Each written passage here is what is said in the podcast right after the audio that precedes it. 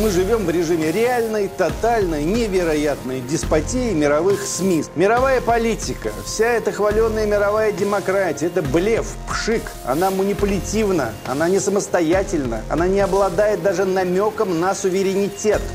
В России надо жить долго. В России надо слушать свое сердце.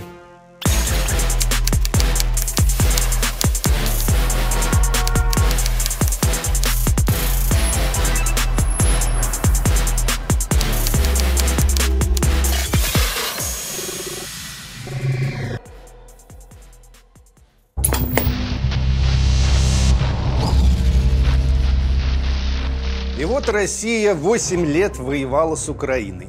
Воевала, воевала, воевала, воевала. Восемь лет Украина стояла на пути российского вторжения в Европу.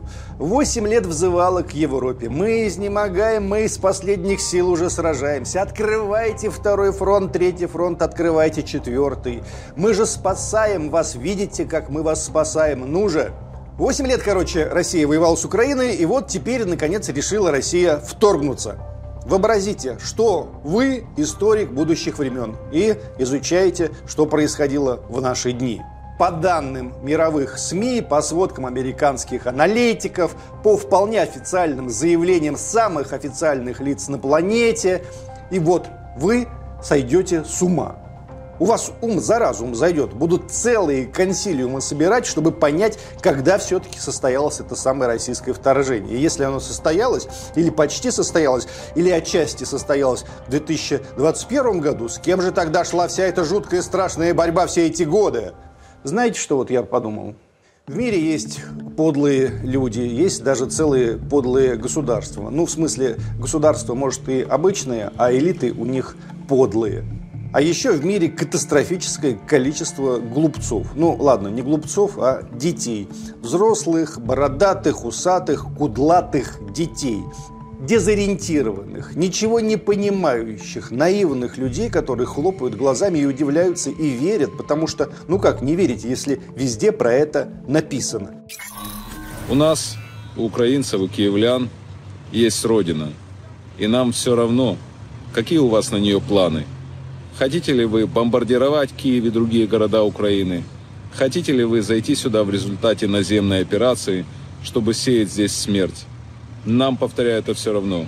Мы будем защищать свою родину, потому что родина – это мама.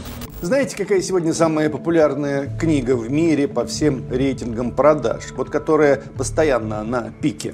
Роман 1984 Джорджа Оруэлла. Это такая антиутопия про тоталитаризм, тотальную слежку и тотальное вранье. Я эту книгу еще в университете изучал в прошлой своей жизни. Ее преподавали, конечно, как книжку про Гитлера или про Сталина. У нас так в 90-е годы преподавали. И мне тогда уже такая трактовка казалась, ну, чепухой.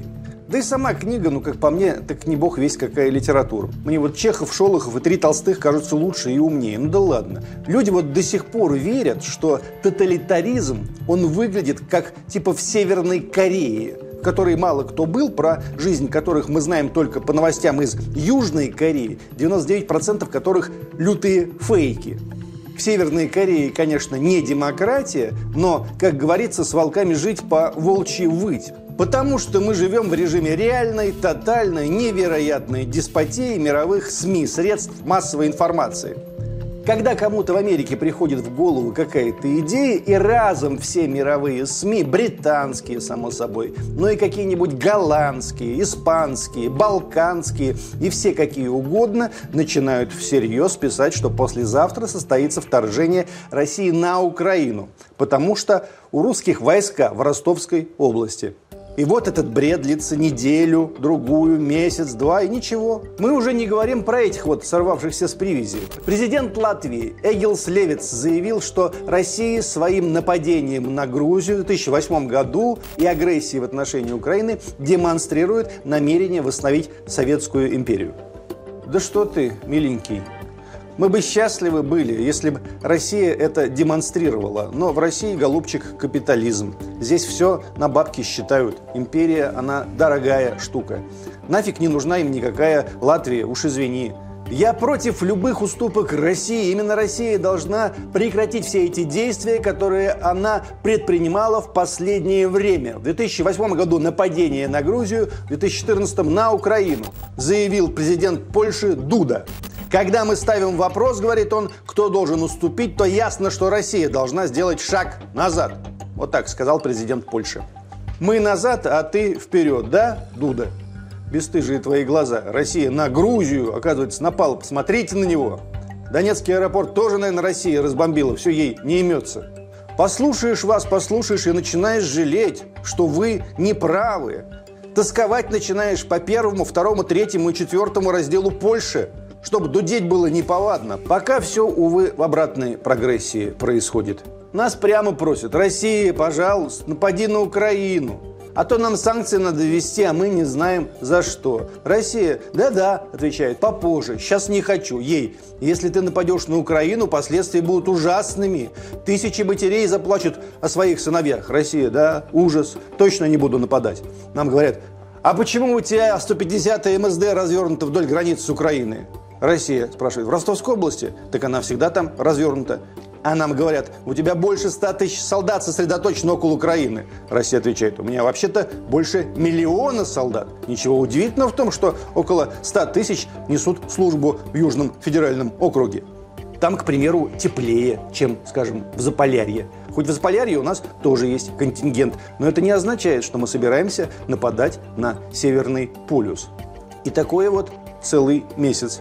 Люди русские, вы должны сделать вывод. Мировая политика, вся эта хваленная мировая демократия, это блеф, пшик. Она манипулятивна, она не самостоятельна, она не обладает даже намеком на суверенитет. Одна только Украина слабо вскрикивает и просит, перестаньте нас пугать. Нас лякають великою війною. Нас пугают Великой войной, в который раз назначает дату военного вторжения. Это уже не в первый раз. С нами системно ведут войну на всех фронтах. всіх фронтах. На військовому збільшують контингент навколо На военном увеличивают контингент вокруг наших границ. На дипломатическом пытаются лишить нас права самостоятельно определять внешнеполитический курс. На энергетическом ограничивает поставки газа, электроэнергии и угля. На информационном фронте стремятся посеять панику среди нас, среди граждан Украины, среди инвесторов через средства массовой информации. Она как дура, конечно, выглядит, это украинская власть. Вот она, говорю, воевала, воевала, воевала, воевала за спасение Евросоюза, НАТО и французских кофеин. А вот ее, наконец, решили захватить и всерьез обещают, что, к сожалению, через три дня русские будут в Киеве, если война начнется. И все эти киевские восьмилетние понты как-то сразу обесценились, как-то сразу забылись. Короче, что это такое, а? Но самое главное, мировые СМИ так напугали украинских олигархов и всяких там депутатов, что те вывезли из страны какие-то невероятные триллиарды, а следом в течение недели и сами умчались. Два десятка чартерных рейсов менее чем за сутки. Олигархи, бизнесмены и депутаты-миллионеры покидают Украину на частных самолетах. Об этом сообщает издание «Украинская правда». По их данным, в воскресенье улетели борта олигарха Рената Ахметова, который, вероятно, покинул страну еще две недели назад. Миллиардер Виктор Пинчук улетел из Украины накануне. Среди отправившихся рейсов был замечен частный самолет экс-министра инфраструктуры правительства Азарова Бориса Колесникова. Сам бизнесмен утверждает, что остался в Киеве, а самолет отправил на техническое обслуживание.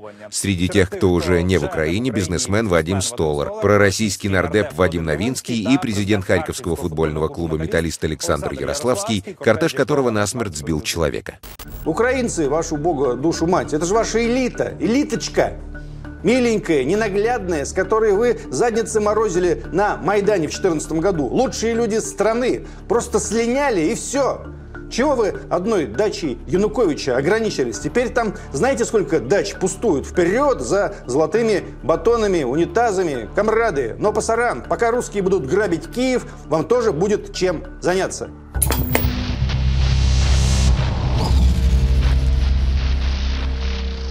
Если проводить конкурс на самую дегенеративную новость последнего месяца и на самые безумные комментарии, мы же не справимся с этой задачей.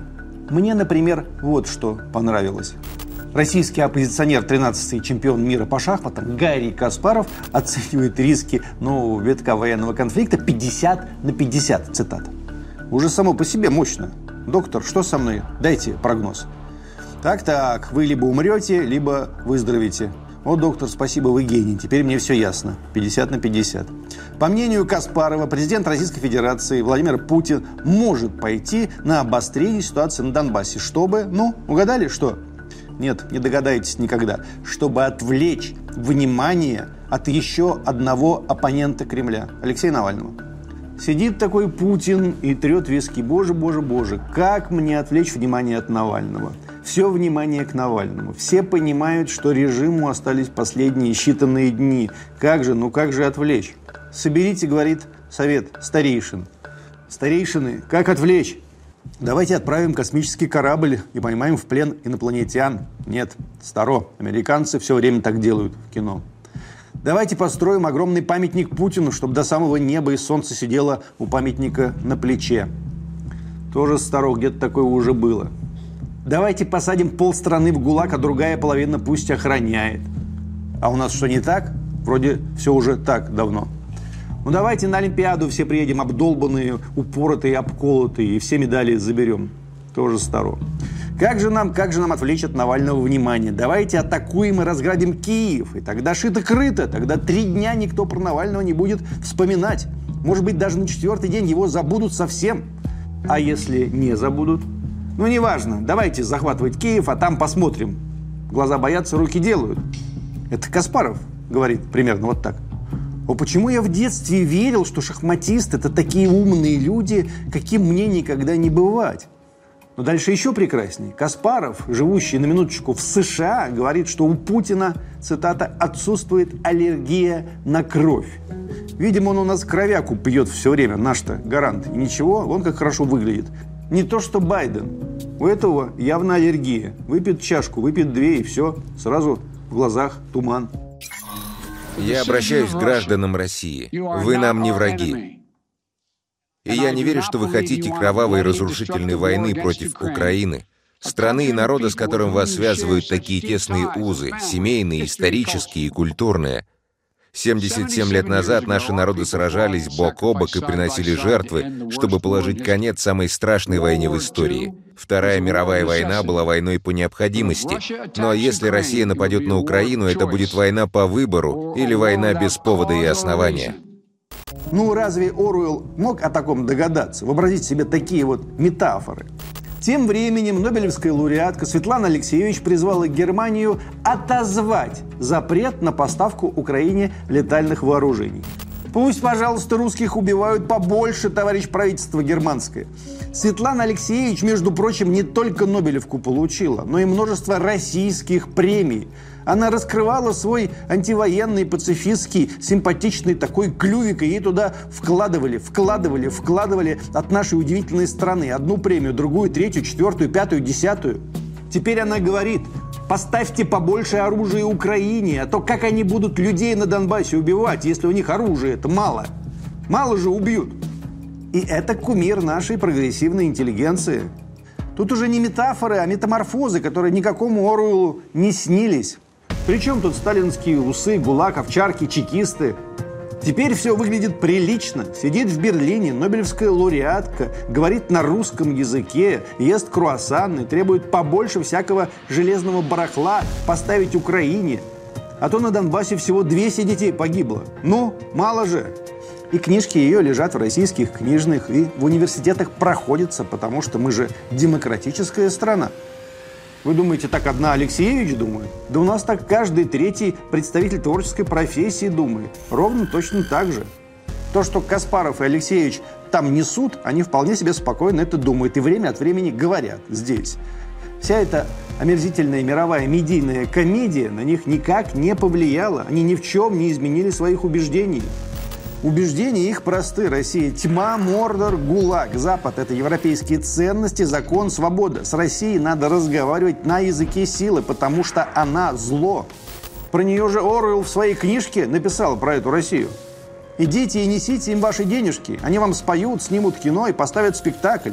Если здесь будет беда, они съедут отсюда первыми, сказав, ну знаете, мы вас предупреждали. Люди русские, вы должны сделать вывод – просвещенная российская интеллигенция, доставшаяся нам наследство от 90-х годов и нулевых тоже годов, все эти хваленные демократы пера, режиссуры и шахматные фигуры – это блеф, они интеллигенция. Они тоже подвержены манипуляциям, они не самостоятельны в своем мышлении, они не обладают даже намеком на интеллектуальный суверенитет. Это просто западные болваны какие-то, простите уж меня. Иногда кажется, что они вот выучили в 1988 году несколько дурацких слов и словосочетаний, и с тех пор вот все так и произносят. Ну, тоска, тоска же.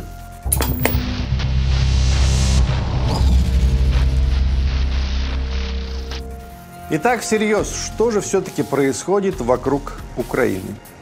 Мы тут с одним умным человеком обменивались мыслями на эту тему. Ситуация может быть примерно вот такая – где-то полгода назад инициатором операции «Пандемия» стало очевидно, что замысел не достигает поставленных целей. Таковыми, по всей видимости, были создание во всем мире тяжелого финансово-экономического хаоса, радикальный подрыв основ новейшей китайской и российской, так сказать, самостийности, а также постановка всей европейской экономики под полный зеленый контроль. Но что-то пошло не так. И Китай, и Россия в целом справились, а Европа, столкнувшаяся в результате недавней либерализации энергетического рынка, по сути, с революцией цен на энергию и энергоносители, в конце прошлого года приняла решение о включении в зеленую повестку атома и газа, несмотря на отчаянное сопротивление зеленых. Глобальный финансово-экономический кризис, призванный радикально переделить активы и вернуть глобалистам полный контроль над мировой повесткой, не удался. Тогда решили параллельно поработать по прежним методичкам. Создать хаос путем подрыва сразу нескольких фугасов по огромному российскому периметру, да и китайскому тоже – Поскольку прежние точечные сценарии Грузии, там, Карабах и все такое закончились неудачами, необходимо было создать каскадное мероприятие типа арабской весны. Двумя основными аренами событий должны были стать Казахстан и все та же Украина. Но Казахстан отводилась, судя по всему, главная роль. Погружение этой огромной территории в хаос и гражданскую войну сулило кое-кому неисчислимые выгоды. Взрыв всей Средней Азии, применение гор оружия, оставленного в Афганистане и возможность развития наступления в любом стратегическом направлении, да хоть даже на Кавказ – Украина должна была активно поддержать казахстанский мятеж быстрым наступлением на Донбассе, выходом на российскую границу, просьбой о принятии в НАТО. Не факт, что их приняли бы, конечно, но дестабилизец России угрожал бы очень знатный. Время для начала операции было выбрано просто идеально. 2 января. По идее, все расслабленные спят. Казахские элиты расколоты и прокоррумпированы. И первые два дня события развивались стремительно и очень обнадеживающе для руководителей вот этих вот процессов. Власть в Казахстане вроде бы начала разваливаться. Уже были почти захвачены аэропорты для приема оружия и боевиков. Однако молниеносное включение механизма АДКБ оказалось абсолютно непредвиденным. Мятеж был подавлен в кратчайшие сроки и очень надежно. В результате Казахстан не только не превратился в кипящий котел по границе в 7 тысяч километров с Россией, но и обрел качественного партнера в лице этой самой России. Думаю и надеюсь, что процессы реинтеграции ускорились даже не на порядок, а на два, на три. А в качестве маленького бонуса еще и Лукашенко со своими сябрами избавился от малейших иллюзий по поводу Запада, если таковые еще у него сохранялись. Батька теперь святее Папы Римского и активно проговаривает все те аргументы и доводы, даже иногда угрозы, которые нашему президенту проговаривать немного не с руки. Понятно, если батька говорит «будем воевать», это одно.